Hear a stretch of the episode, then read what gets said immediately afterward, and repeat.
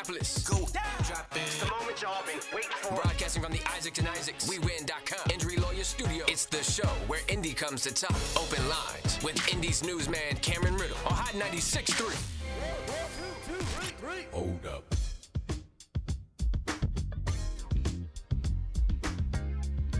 Good morning to you, Indianapolis. I am Indy's newsman, Cameron Riddle, coming to you live from the Hot 96.3 and 106.7 WTLC studios in downtown Indianapolis on what is now the first day of May 2022. That means in two days it will be election day all across the great state of Indiana. The primary election uh, is now just two days away. And sure, the governor's not running, there's no president to vote for, but there are still several important local and statewide offices that need your vote. One of them is what we've been focusing on for the past two weeks here on Open Lines is Senate District 46. That's the newly created district that goes pretty much through the center of Indianapolis, takes a chunk of the South, takes a chunk of the West, takes a chunk uh, takes a chunk of the East to create the newly created Senate District 46. And last week we had on Ashley Eason and Carla Lo- Karla Lopez Owens, two of the five, count them, five Democratic candidates who are running for that seat. There is a Republican running, and that is Evan Shearin. He's the only Republican running, so no matter who, what, whoever wins on Tuesday on the Democrat side will go against Evan Shearin. So I said that there are five candidates. We've talked to two today. Let's finish it out and talk with three. That includes Bob Kern. He's made some note local and national headlines for previous uh, races that he's run in and for some controversial things, but that happened a while ago. But Bob Kern is throwing his hat back into the ring to become your next senator. We'll talk with him this morning, along with Andrea Hunley. She is the Indianapolis Public Schools principal uh, who has been in education for the past 10 years, but now wants to throw her hand into politics. And after a year like we had in the State House, you could only imagine why a principal or a teacher, someone in education, would want to start keeping a closer eye on what is happening in politics. And to close us out, Kristen Jones will join us. She is currently a city county councilor, and she is the only candidate of the five that has actually got the Democratic Party's endorsement.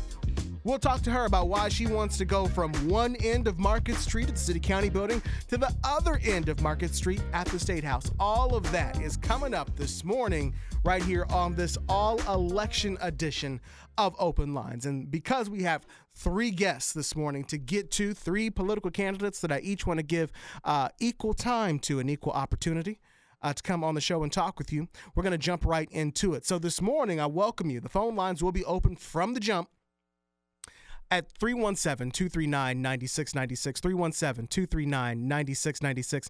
That's the number to get on the air this morning uh, and talk with these candidates because they are asking for your vote if you haven't early voted.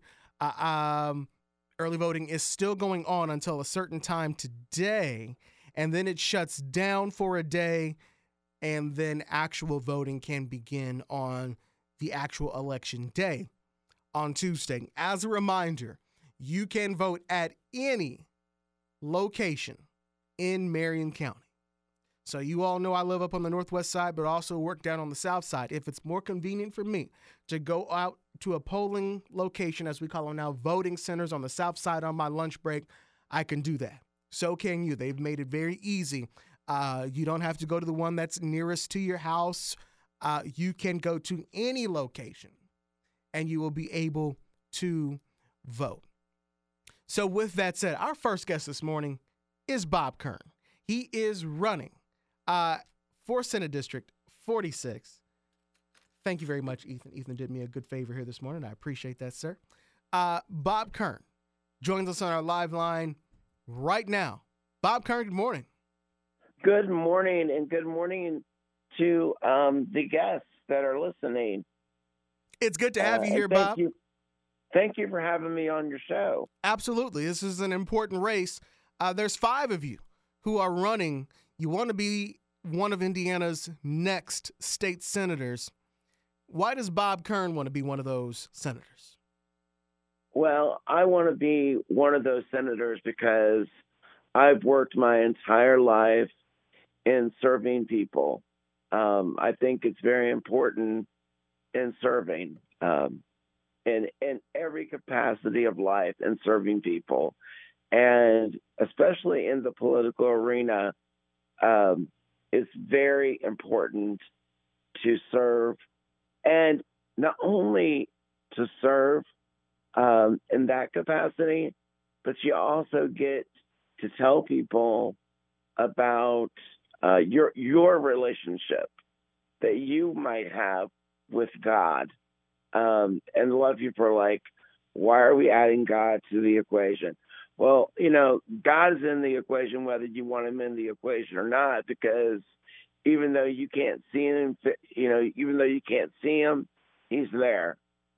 And um, he's always there in the midst, regardless if you want him there or not, he's there. Um, and uh, I, I feel as though that he's been with me my entire life, and he has he has he has always made a way.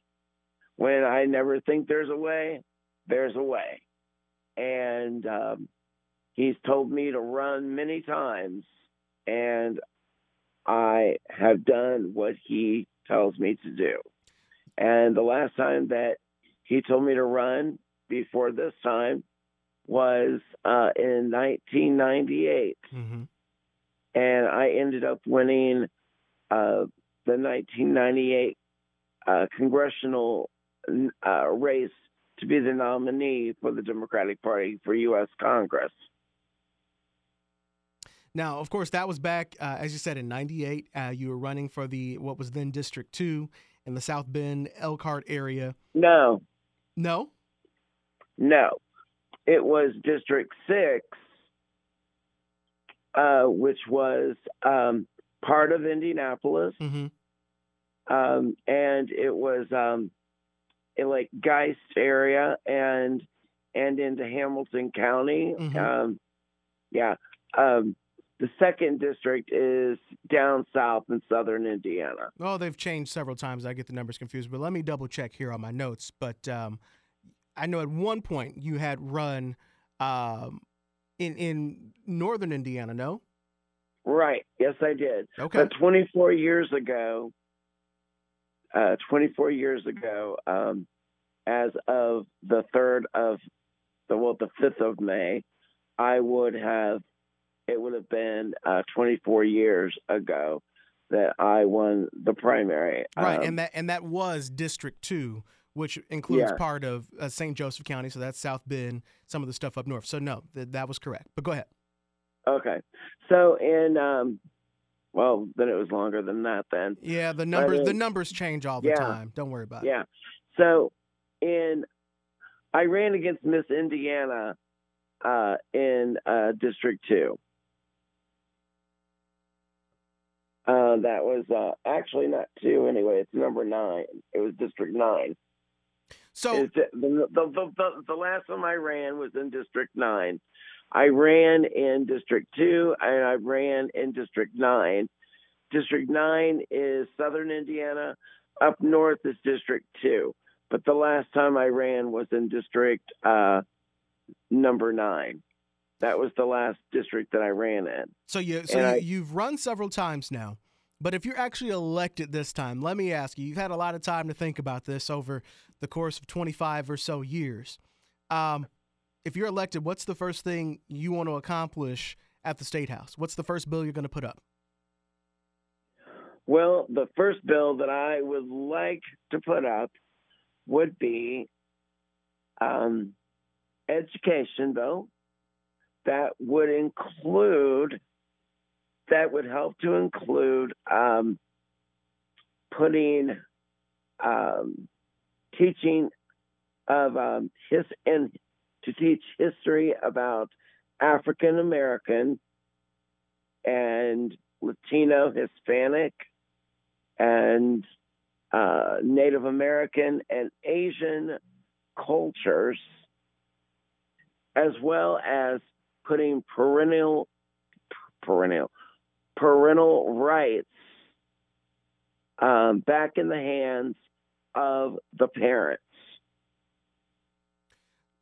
All right. To um, for them to make the choices that they need to make for their children's education and discipline now while in, in school. Now, in my readings about you, uh, you're you're you're a little bit of a different breed there, uh, uh, Bob. As far as some of the things you just said, with you know, you want parents to have more control of what's happening in the classroom. Some of your views are not uh, exactly mainstream, uh, in line with the rest of the progressives or Democrats, and that's okay. Um, but why does what, what? Tell me about some of those other things. Don't let me talk about it, but tell me some of those other things where maybe you don't agree with exactly what the other Democrats are going to do. Because right now you're up against four other Democrats. So what makes Bob Kern a different kind of Democrat politically? Well, I believe that teachers um, are educators and they are there to teach. Okay, that the school is for teaching. Um, parents have the right to make sure that their children have the right curriculum. Mm-hmm. Um, they have the right education. They have a right to be involved in that education. They have the right to discipline their children how they see fit. They don't need to be told what to do. And, you know, they should be the number one person going into that school building at any time and every time to know what's going on with their child.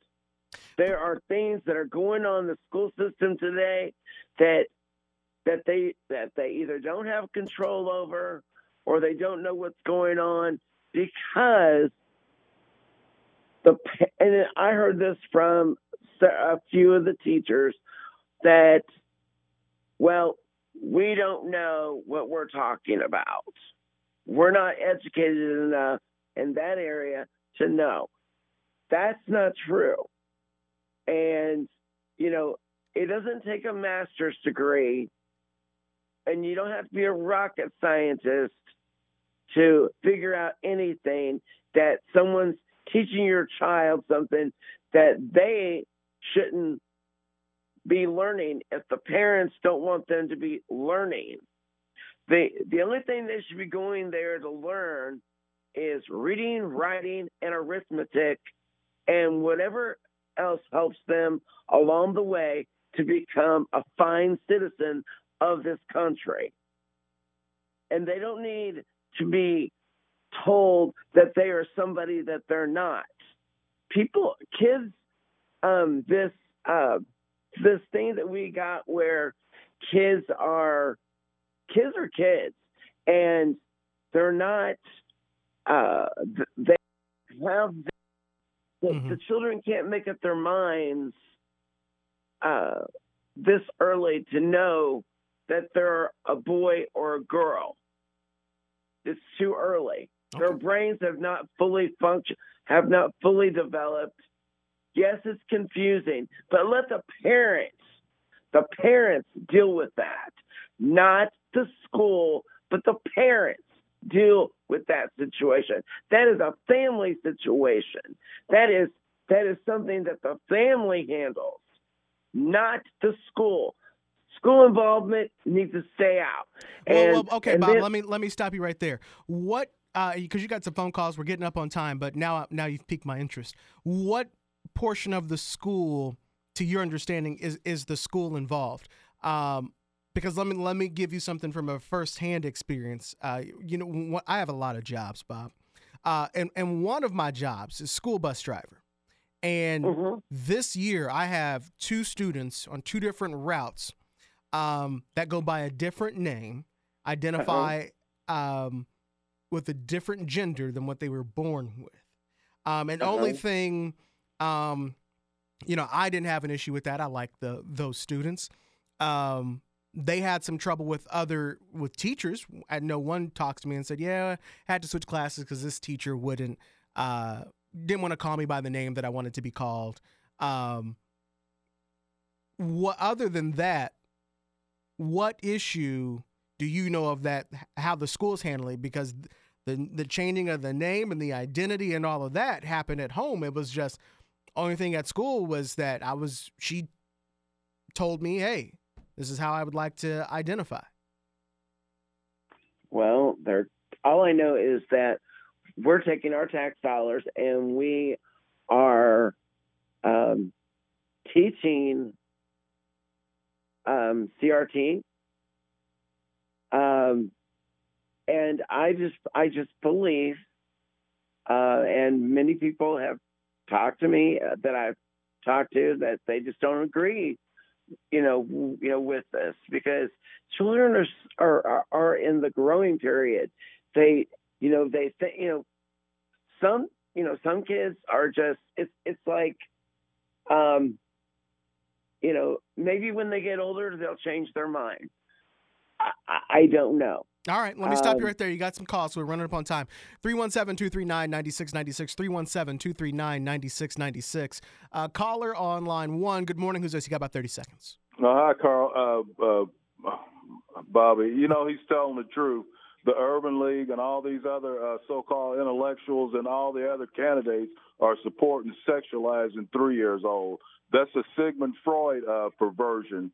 They say if you can get them when they're three and, and train them to be homosexuals or whatever they want them to be by the time they're three when they're potty training them. So it's just stupid to to to, to even fathom uh, what they're trying to do. And the black community's going along with it. Every pastor in town have anointed them. What is what up with the GLBTQ? They can be uh, criticized and rebuked just like anybody else. They're well, let me ask you, Larry. I'm, I'm gonna with plenty of money. Larry, I'm gonna I'm gonna interrupt you just for the sake of time. Does Bob Kern have your vote? Bob Kern, you sure have my vote because you've expressed what I've been trying to express a lot of times. Maybe they'll take it from you, but the GLBTQ community has a they're riding the backs of black people and uh, trying to equate 400 years of slavery with their uh, state of mind and their perversion. So uh, Thanks, Bobby. All right. Thank you, Larry. Bob, let me get you one more call here before we move on. Caller on line two. Good morning. You're live on Open Lines. Who's this? Hello? Good morning. Good morning. You got about 30 seconds. All right. This is K Mac. I was calling.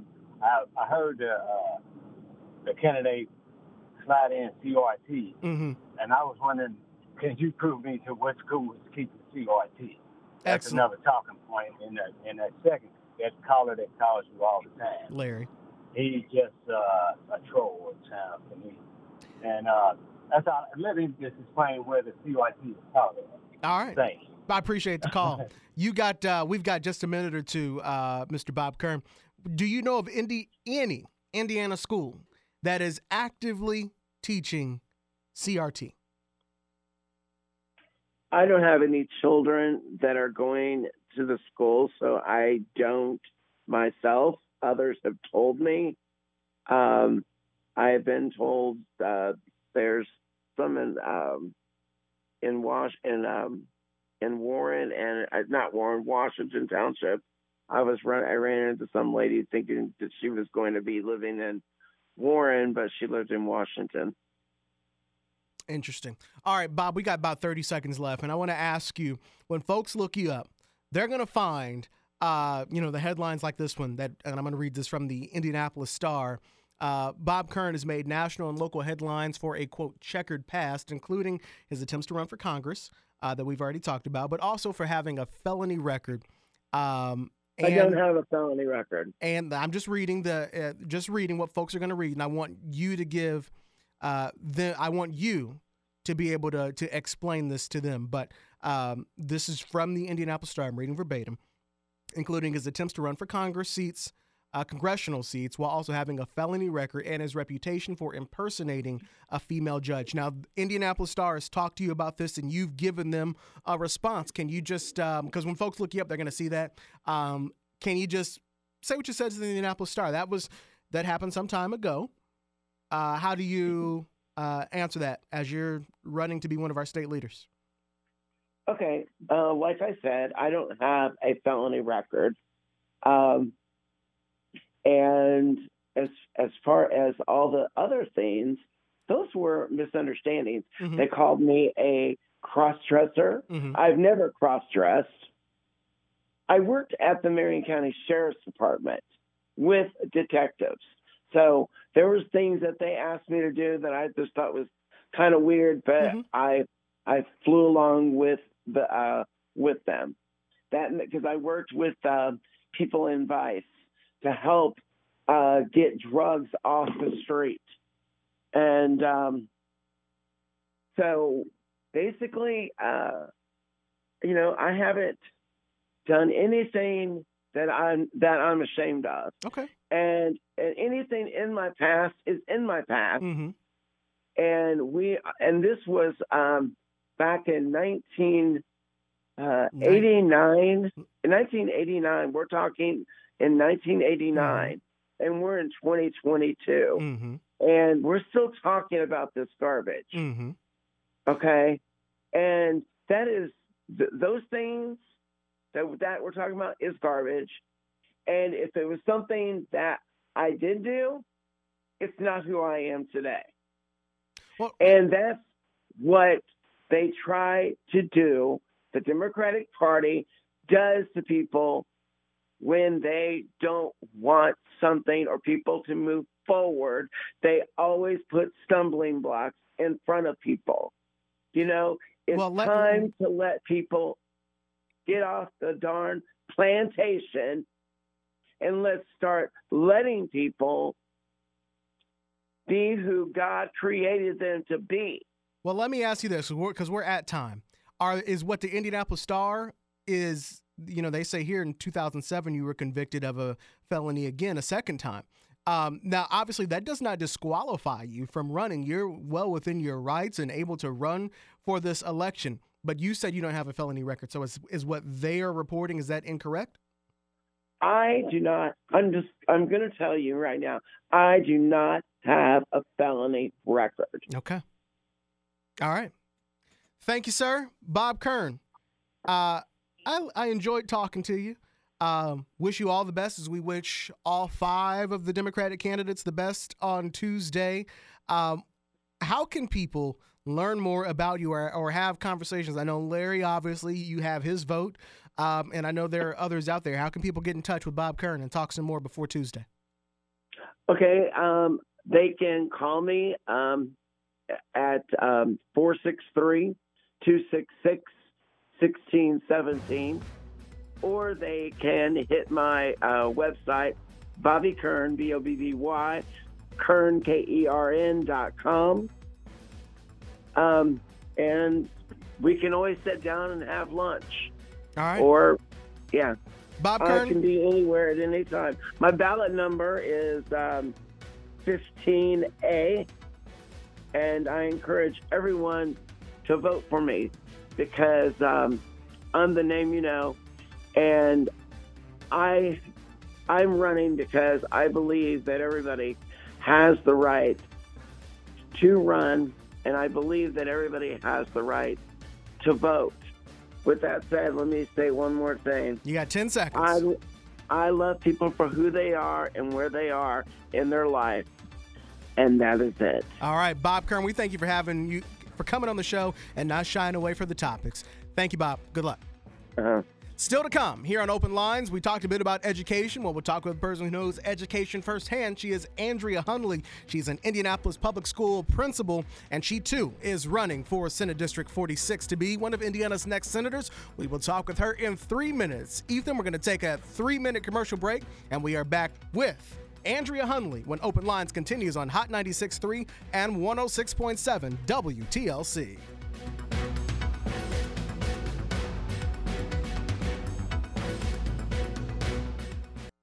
Back to Open Lines with Cameron Riddle on Hot 96.3.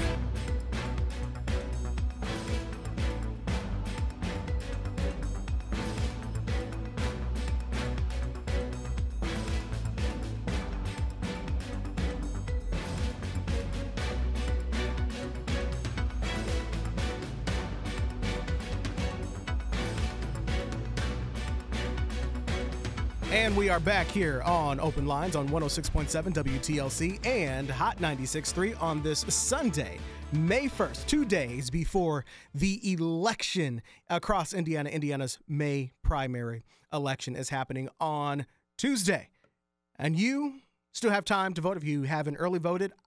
I don't want to lie to you and tell you that the city county voting is still open till noon today. That's usually how it goes, but I don't have it in front of me to tell to tell me. But um, on Tuesday, Election Day. You can vote from 6 a.m. to 6 p.m. at any Marion County uh, voting location. If you live in Marion County, we go by vote centers. You can vote uh, at any location in Marion County. Across the state, if you live in a different county, it may be different. You'll need to check and see.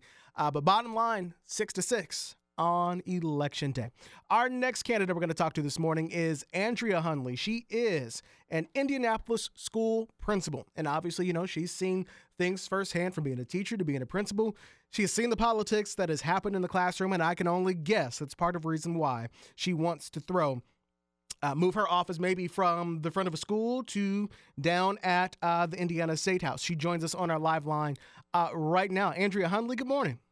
Good morning. Thanks for having me on. And I do want to let folks know that the vote centers, um, the early voting locations, all of them, including the City County Building and Warren Township Government Center, are open 10 to 5 today. 10 to 5, and okay. and then City County Building is open tomorrow from 8 to noon. It's That's tomorrow. the only location open tomorrow. Okay, I'm a day ahead. It's tomorrow at noon. Okay.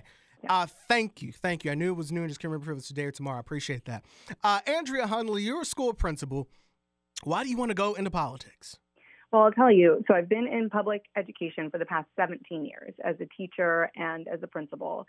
And I've always had an interest in policy. And you know that education is one of the most regulated industries. Um, but, you know, I'm interested in education. I'm also a small business owner and a mom. And so I see a lot in the community. And I really am running not only for students and families, but also because our community needs a voice that truly reflects the community. Um, if you become uh, elected to office, what is the first bill you are going to put up, or the first bill you in a, in Andrea's perfect world? What's the first bill you would get passed? The first bill I would get passed. Well, I would tell you that you know for education, we've got quite a bit of work to do around equitable funding to make sure that our schools, um, you know, all are are funded equitably in a way where we have robust curriculum that centers on the whole child where we have programs like STEM opportunities at science and technology, engineering and math, but also robust arts programming in all of our schools, and where you know students in traditionally underserved neighborhoods or populations um, aren't disadvantaged, where we can really turn that system around. I think funding is an important way to do that. Um, what? I, I don't even want to go down the rabbit hole really of, of, of CRT, but let me ask you: Are you teaching CRT at one of your schools? Absolutely not. are we working hard to dismantle systemic racism? Absolutely. Of course we are. And that means that we are, you know, addressing the disadvantages that our black and Latino students have head on. And we're making sure that teachers know how to teach in a culturally responsive way. But CRT is not something that is taught in K 12 schools anywhere in Indiana. Tell me about your uh, your background in education. You're a principal now, but I assume before that you were a teacher. I was a teacher. I taught out at Ben Davis High School on the city's west side. And my students that I had then are um, now in their 30s and have children of their own. And then um, I've been a principal for the past 10 years in Indianapolis Public School 2, which is a kindergarten through eighth grade school. So I've experienced, um, kin- you know, with kindergartners all the way up to 12th graders. You're running against five other Democrats for this one seat. Whoever wins on Tuesday is going to go up against Evan Shearin. What sets you apart from the other four Democrats uh, that are also asking for the same vote you are today, tomorrow, and Tuesday? Well, this really is an exciting problem to have that we have, you know, uh, so many Democrats on the ballot. I will tell you, though, that I am the only one who has education experience. And we know that 50% of our state budget, um, you know, is invested in our schools. And it's critical that we have a teacher voice and an educational expert's voice helping to make those um, funding and finance decisions. I'm also the only one who's a small business owner. I'm the only mom to school aged kids. I'm the only black candidate who's running. And we know that when Black women lead, we shake up those stagnant systems. We build consensus, we build coalitions. And I think that with this diverse district, we've got to have a voice that can truly represent all of us. When it comes to actually working at the State House, um, regardless of, of who wins on Tuesday, uh, you will be part of a super minority of progressives and, of course, part of the uh, eventually the Indiana Black Legislative Caucus. Um, how do you go up against a supermajority of Republicans? Well, I think the same way you go up against any large bureaucratic system, uh, which you know I've been a part of. I mean, I'm a you know I'm a principal leading a staff of 50. I oversee a four million dollar budget, and every day I show up. I have difficult conversations. I balance a multitude of decisions, um, you know, that require a lot of research and I listen to the voices of the people in my community, and that's what it requires, you know. And I think that that's going to be the key to working with, um, you know, folks across the aisle, is going to be knowing how to show up and have those difficult conversations, also to advocate and stand up for what you believe in. And I'm the only one that's been doing that for the past 10 years. Uh, you know, the other thing too, I grew up in Fort Wayne, and I did um, some student teaching in Columbus, Indiana, in Monroe County. Um, I had a stint in Martinsville, and so I also know the state. I know the rural communities and the small cities, even though you know I've grown up and spent most time in the urban core. And I think that that's the other piece that I know that we want the same things. We want our women and babies to be taken care of. We want to have broadband access. Um, you know that that's high speed and high quality. We want to make sure that our waterways are clean. Like there are many things that we can agree on across the aisle. And I think that we've also got to start from a place of where we agree and what'll help all of our communities. We are on the air this morning with Andrea Hunley. She's an Indianapolis Public Schools principal. She is one of the five candidates we we are talking to over two Sundays. We talked with two last week. We talked with Bob Kern at the top of the show. Right now, we're talking with Andrea Hunley, and then Kristen Jones will join us at the end of today's show. 317 239 9696. 317 239 9696. That's the number to get on the air and talk with the person who is asking uh, for your vote. We do have someone, uh, folks, who are standing by on our live line. Let's go to the phones real quick. Caller on line one. Good morning. Who's this? Hey, Cameron, I don't want her over the State House crying racism on my behalf. She's nothing but a Juden rat. She's working for the Mind Trust. And what they're trying to do is ethnic cleanse. She's an ethnic cleanser to cleanse the black kids out of IPS so that the white kids can take over. She knows she's doing it along with the, uh, the other representatives and the uh, black legislative caucus.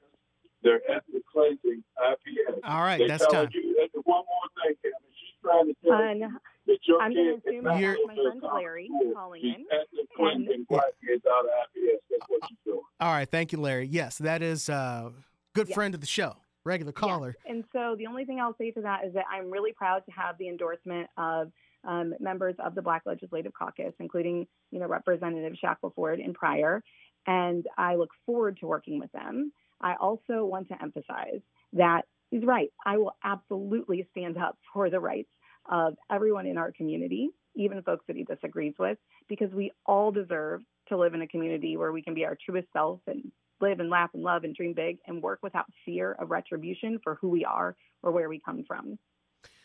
I assume that education, as based on the conversation we had, is going to be your number one focus.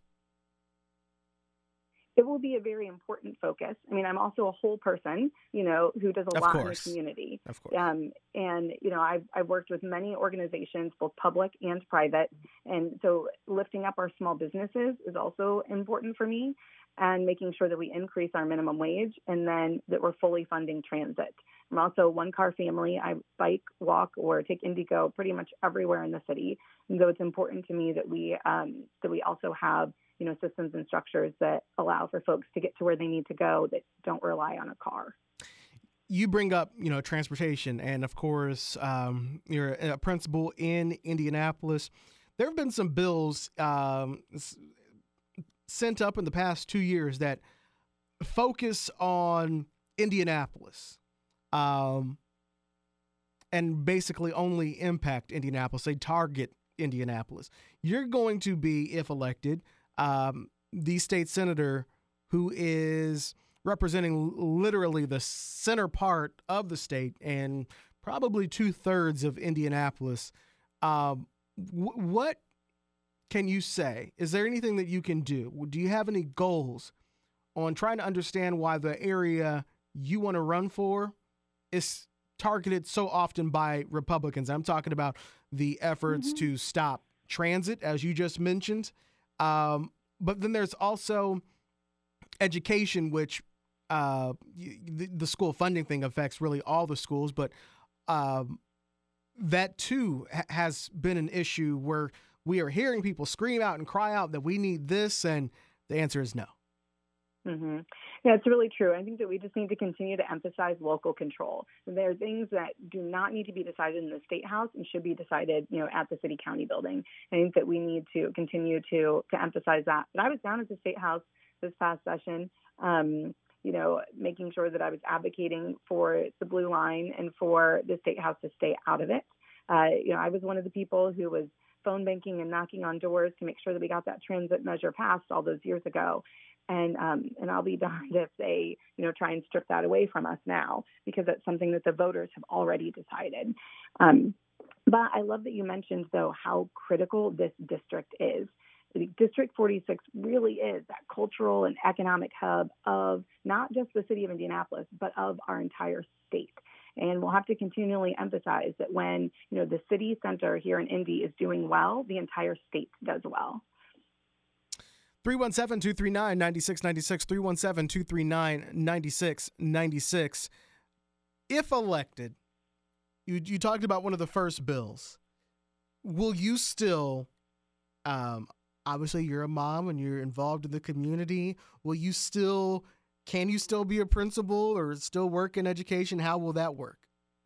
Know, I love teaching, it is my passion and I enjoy being a principal as well. So right now, the district has been kind and flexible with me. They allowed me to go to a part-time schedule, so I've been working part-time, um, and we're going to cross that that bridge when we get there with human resources. But my goal is to continue working.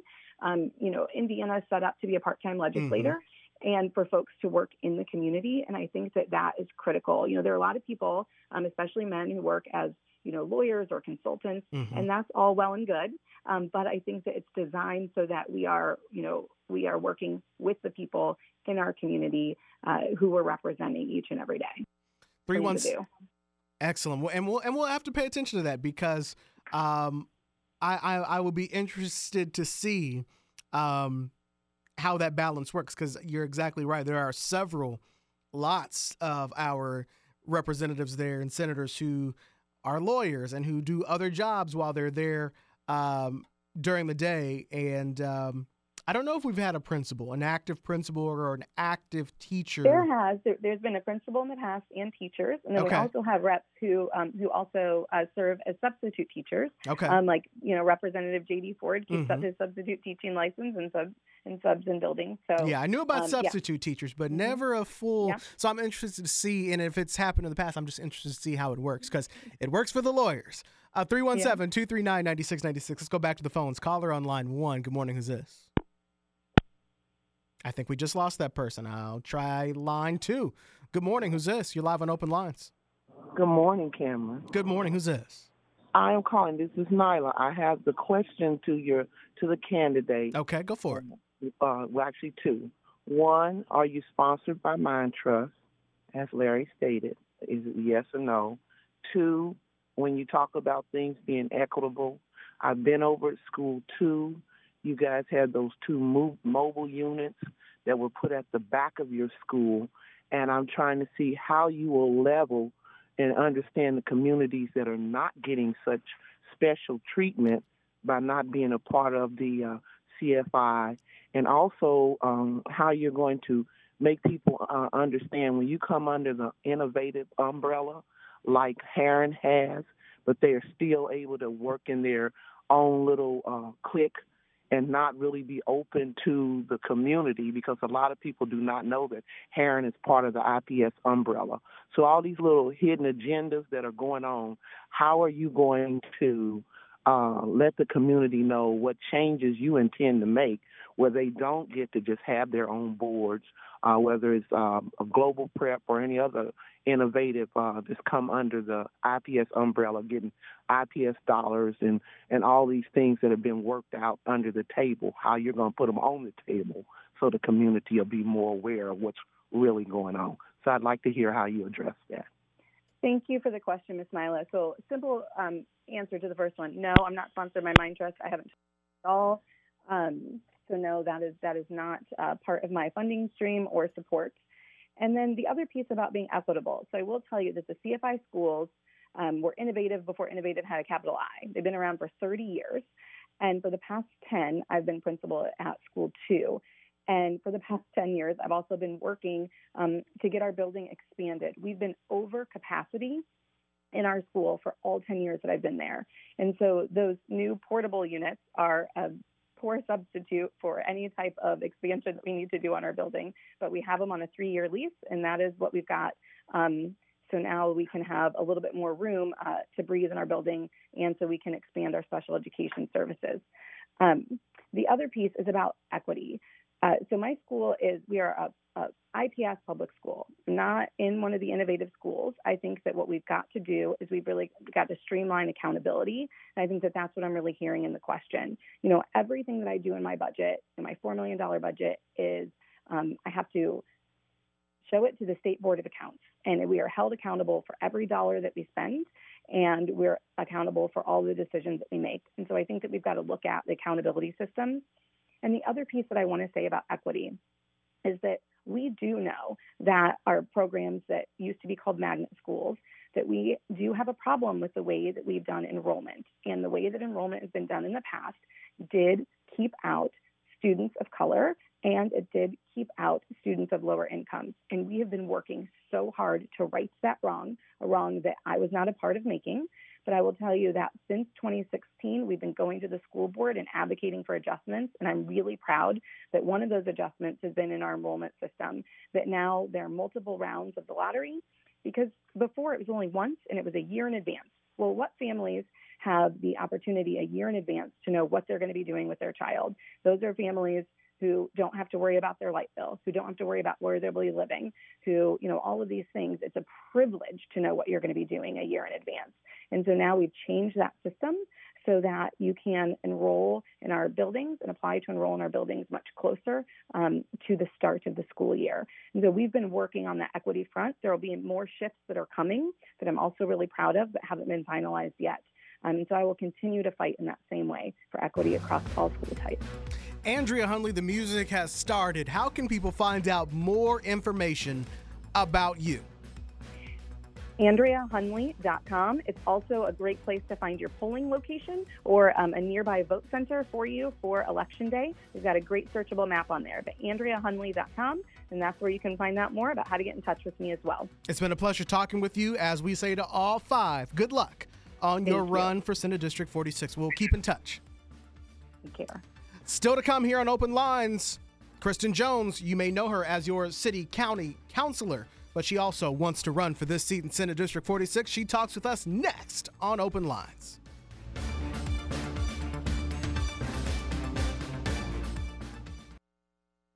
Back to open lines with Cameron Riddle on Hot 96.3.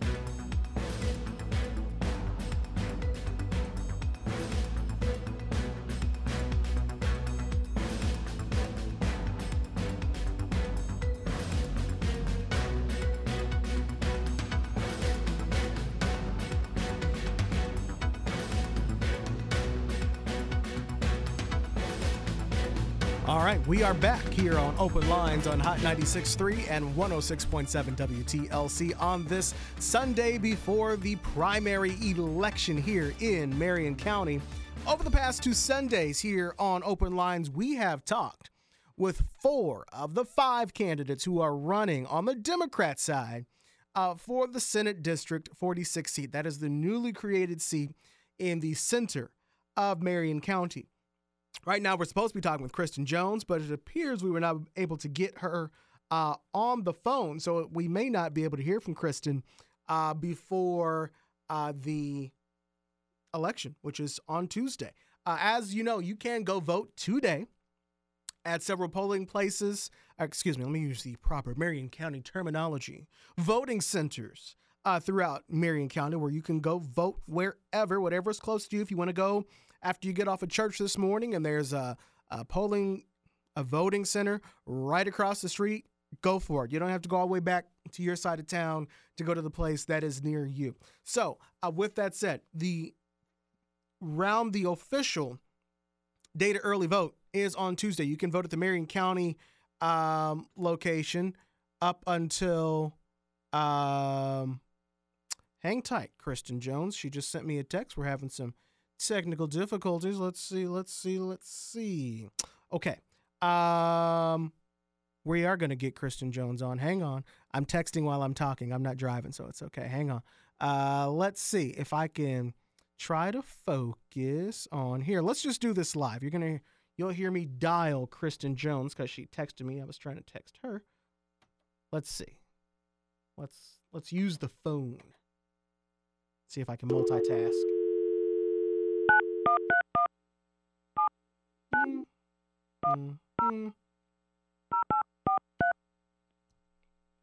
Let's see if we're gonna get Kristen Jones. I hear Hello, my- it's Kristen. Hi, Kristen. Hi, how are you? Good. I don't know. We must have had some technical difficulties with the phone or something. I just dialed the number again and I got you. So I'm glad you're here. Sorry, I dialed in because no one had called, so I was like, I'm better dial it or listen in and see what was going on. And No, I I'm. you say I'm good. I You, heard you say that, and I was like, I better text him. I'm glad you did because I was trying to text you while talking, and so I saw it as soon as you came up. Okay, great. Thank now that we have you here, responding. Appreciate it. no problem. No problem. I'm trying. I'm trying to do it all live. no, phone I all at the same really appreciate all the effort. I appreciate it. No problem. So let's talk. We got we, we've got some time left. Uh, we'll go Okay. over a few minutes, and I'll get in trouble for it later. I apologize. Um, That's okay. I'll talk fast. Kristen, why do you want to run? Uh, you're you're, at, you're already at the city county building. You're on one side of Market Street. Why do you want to run to the other side uh, and and be a senator? Sure. I, I get that question a lot because over in the city county building, we are in the majority. And on the other side of Market Street, we're going to be in the super minority.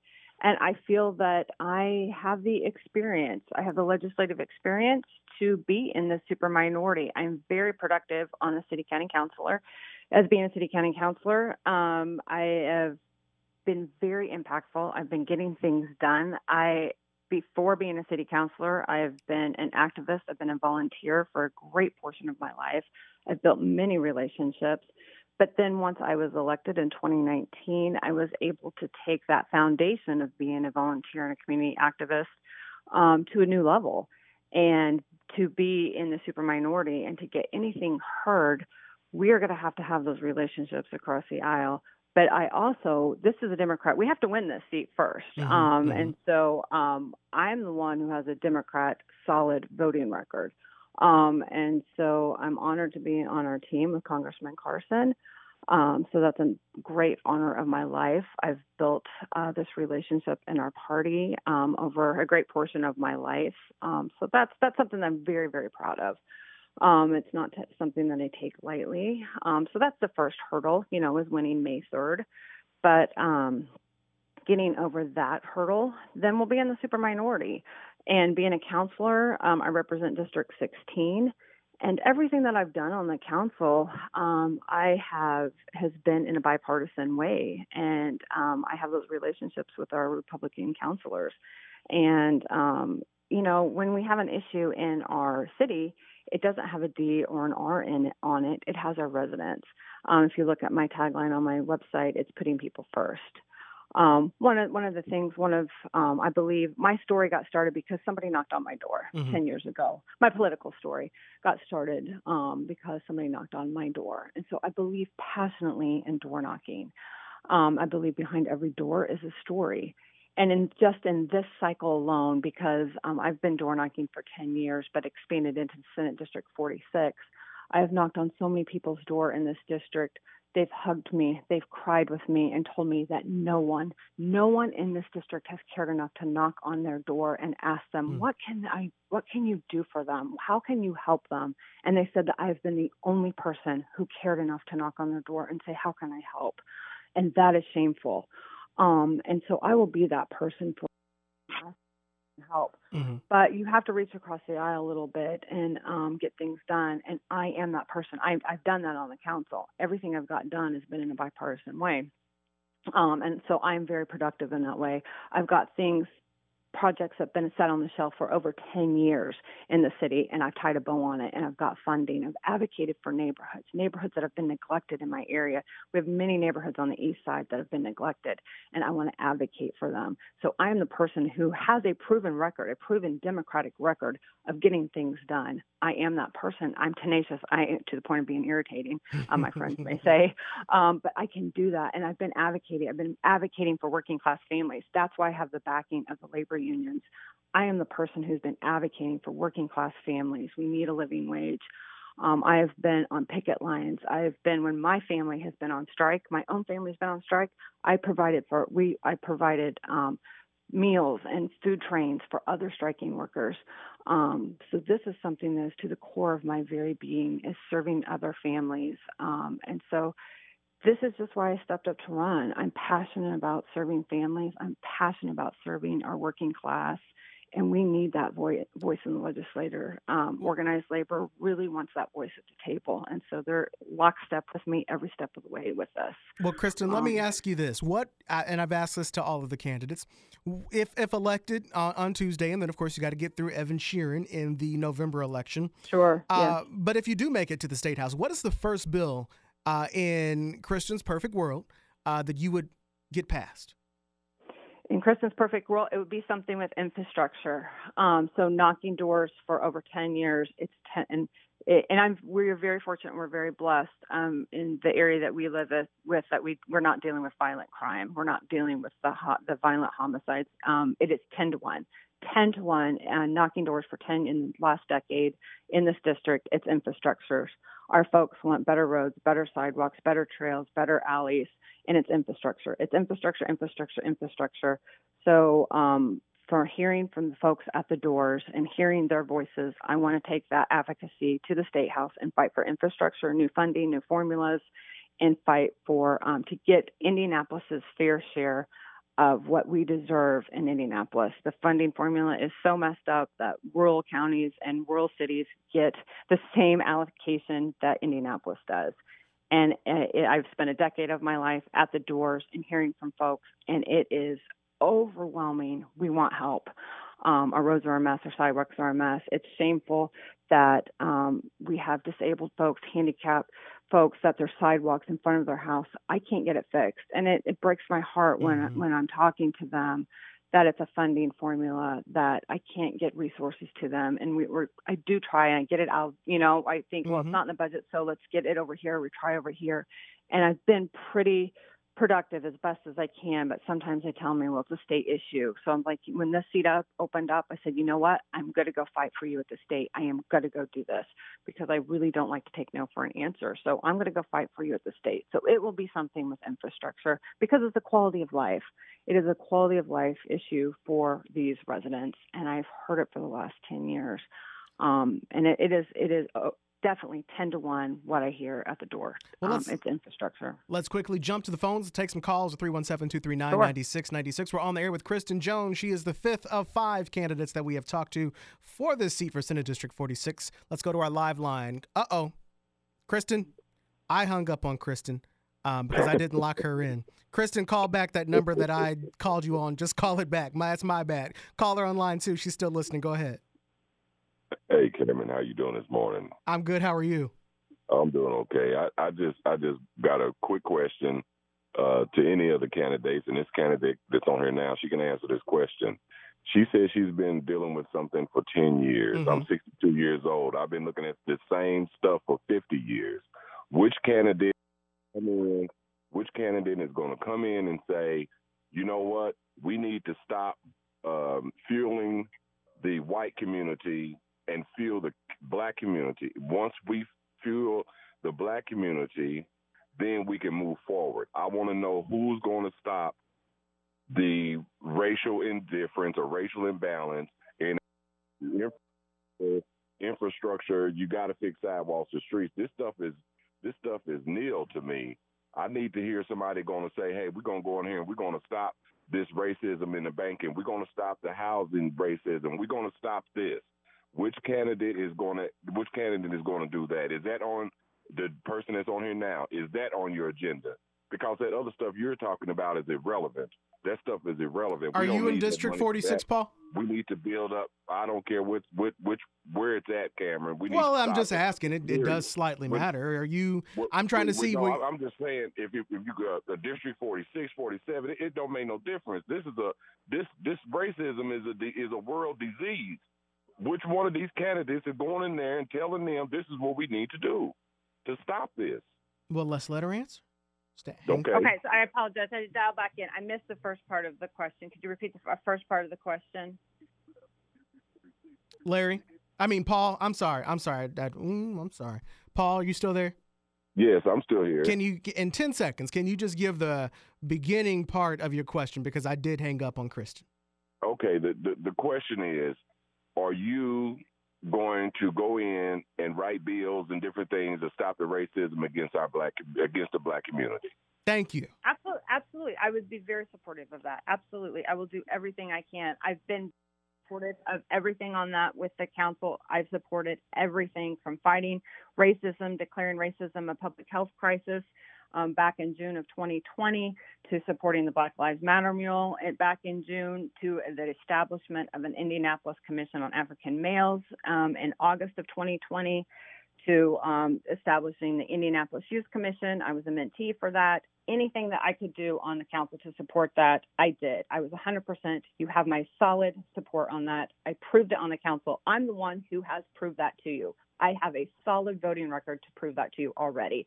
So you know that I will go in on the state senate and do the same. You have my solid voting record on that. All right. Paul, I wanted to know if you lived in Senate District 46. I wanted to know who you were going to vote for, but all right. Uh, let's jump to one more call uh, because we're over time, but it is what it is. Caller on line three. Good morning. Who's this?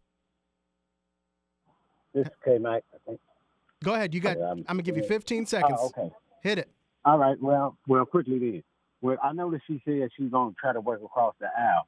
I, I think we got to focus on on our base as they focus on their base because if you notice, they never talk about working across the aisle in public because they don't care about working across the aisle in public. So I need you to focus on our issues. Thanks.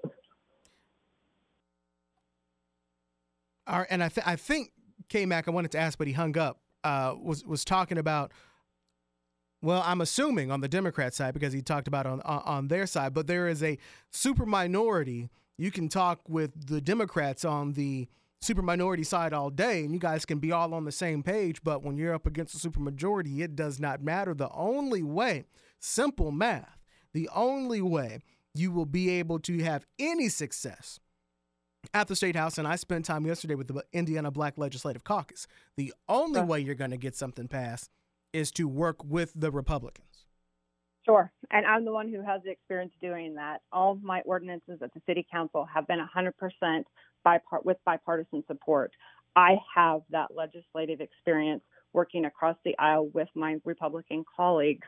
They have supported everything I've done on the council because I have I've earned that respect. I've earned working across the aisle with them and I have built those relationships and I will do the same thing when I go in the state house. They have learned that yes, I'm a Democrat, yes, I have that solid voting record, but I do not have devil's horns and I have common sense and I know how to build those relationships and I know how to do it and I know how to get things done. And I believe that when I go in there that they will listen to me because I've done it on the council and that's how I get things done for our residents in Marion County and I will do the same thing at the state legislature. Kristen Jones, that's our time. How can people find out more about Kristen Jones, talk to you, research you uh, in the hours left that we have uh, ahead of Election Day? Yes, thank you so much. Um, they can find me at KJ, that's the letter K J F O R, Indiana.com. All right, uh, Kristen Jones, I apologize, one, for the technical difficulties with the phone at the beginning, and then for hanging up on you. That was totally no worries. my thank bad. You. Thank you so much. No, no, thank you. Thank you for hanging in there with us, and I appreciate it. Thanks for bringing all the attention to District 46 and to our residents. I really appreciate it. Absolutely. And no matter what, let's uh, stay in touch and talk after Election Day. Absolutely. Thank you so much. Have a beautiful Sunday. You too. That's going to do it for this election edition of Open Lines with Cameron Riddle. I am Indy's newsman, Cameron Riddle, and I appreciate you being with us on this Sunday, May 1st. Uh, coming up on Hot 96.3, it's your favorite music, and on WTLC, my apologies to Al Sharpton for taking up three minutes of your showtime. Uh, that's going to do it. We are back same time, same stations next Sunday, live at 8.